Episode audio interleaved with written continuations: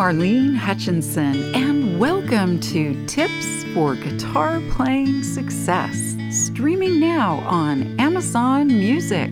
As many of you know, I've been sharing my guitar playing tips every Thursday for more than 10 years. It's been my way to hopefully help you stay motivated, be inspired, and continue expanding your guitar playing journey. If you're interested in more learning resources like my guitar courses, Lesson of the Month Club, coaching, Thursday Tips blog, and more, go to my website, marlenesmusic.com. And for anyone who's listening and feeling like you're missing out on all the guitar playing fun, you can easily get started with my super simple Learn to Play Guitar in a Day course. Now, on to today's tip. Today's tip is be a prepared guitarist. Another way to think about it is what's in your guitar case. It's always good to be prepared for any guitar necessity like tuning or even those pesky little guitar emergencies like a broken string and long fingernails. That's why this week's episode is devoted to how you can be a prepared guitarist. Let's think about this for just a minute. Besides your guitar, what's really in the pockets and nooks and crannies of your case? Before I go through my recommended list of items, I'd love for you to grab your case, also something to make notes with, like paper and pen or your mobile device. So grab your guitar case. Hey, do you know someone who would like to play guitar? It's never been easier with my Learn to Play Guitar in a Day course. And if you or someone you know already plays guitar and wants to learn more, then my Lesson of the Month Club and my coaching sessions could be just the right thing. The links are in the show notes on your podcast app, or you can find them on my website, marlenesmusic.com. If you pause the podcast, welcome back. For those who didn't, I'm glad you had your case handy. Now that you have your case and note taking abilities, I'll go through my list of six essential items that I recommend. As I go through the list, please check to see if you have those items in your case. If not, make a note to buy them as soon as possible.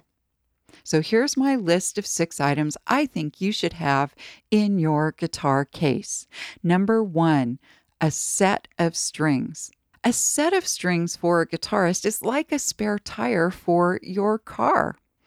That's right, you wouldn't drive without a spare tire, so don't go anywhere without a set of guitar strings. You never know when you'll break a string. It might be at 11:55 p.m. on New Year's Eve while you're tuning your guitar and preparing to play Auld Lang Syne. How many guitar shops are open on New Year's Eve at 11:55 p.m.? None that I know of, and even if a store is open, when you break a string, it's kind of a hassle to just stop and go buy a string that needs to be replaced. So, have a set in your case. And if you use one string, to replace a broken string, then replace that string so that you always have a full set of strings in your case. Number two, a guitar tuner. This is kind of a no brainer, but you'd be surprised how many people forget to put it back in their case after using it. Sometimes you might take it out, tune your guitar, and then put it down rather than putting it back in your case. So be sure to put it back in your case after you use it. Also, don't leave it on the headstock when putting your guitar back in the case. Take it off the headstock and put it in the pocket of your case. Number three, a capo. A capo is a device that is used to change the key of your song without having to play different chords. It's basically a clamp that you place over your strings. I'll talk about capos in a future podcast episode, but for now, just know that it's a great device to have handy and similar to the tuner, be sure to put it back in the pocket of your case after you've used it. Number four, flat pick. If you use a flat pick, you should have extra or spare picks in the pocket of your guitar case. I recommend two or more. That's up to you. Number five, nail trimmers. You know, you never know when your nails are going to be too long you start playing your song and you're just like, I can't press as hard on the frets of my guitar, or my fingernails are getting caught in the strings when I'm strumming or doing picking patterns.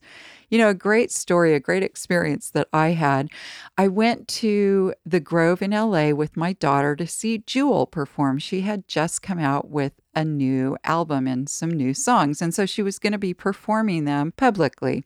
We signed up on the local radio station, went to the concert, and as is common in a lot of live performances, the artist generally will explain or take some time to talk about the inspiration of how they wrote the song. And she was talking about it and she looked down at her fingernails and she said, Oh my gosh, I can't play right now. My nails are too long. And she whispered something to the side of the stage. Someone came running out and handed her a nail trimmer. She trimmed her nails and then moved forward with playing her songs.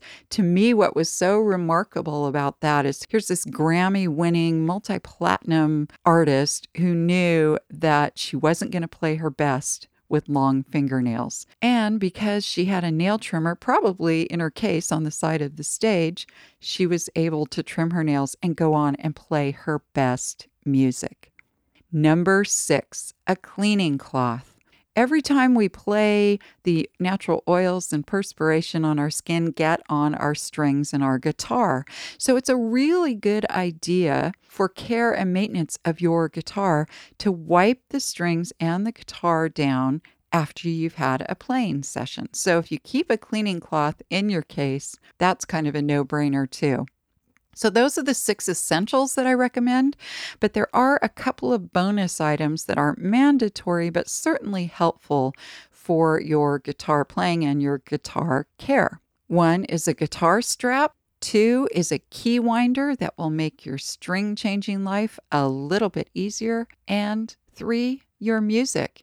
If you have a large pocket in your case, you can probably store your music there. Otherwise, carry a small tote with your music in it. So now you'll be able to be a super prepared guitarist just in case.